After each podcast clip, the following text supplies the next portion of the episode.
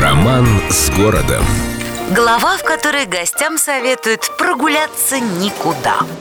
А начиналось все с двух проездов, которые с удовольствием облюбовали матросы, корабелы и прочий рабочий народ, имеющий отношение к постройке нашего славного флота. Заселились они и для пущей прежности стали называть проезды Большой и Малой морскими улицами. Эти две неразлучные сестры просуществовали под своими именами аж до 1902 года, когда в честь памятной, хоть и печальной даты 50-летия со дня смерти Гоголя, Малую морскую, на которой, собственно, и проживал писатель, переименовали в улицу Гоголя. Большое же морское морской ничего не оставалось, как стать просто морской. Но в 20 году того же столетия и до нее дошли руки. Ну что, Невский уже сделался проспектом 25 октября, вот и морской надо было дать громкое революционное имя. В общем, в честь разбуженного декабристами агитатора морская получила название улицы Герцена. Знающие люди рассказывали, что сразу после этого студенты педагогического института, которым тоже присвоили имя Герцена, чтобы ничего не спутать, переименовали свою альма-матер в институт имени Большого морского. В 1993 году сестрам вернули исторические имена не потому, что Герцен с Гоголем чем-то провинились, а просто что было. И заодно с этим возродилась старая петербургская традиция отправлять доверчивых гостей города погулять на угол Большой морской и Тучкового моста. Еще ни один гость туда не дошел.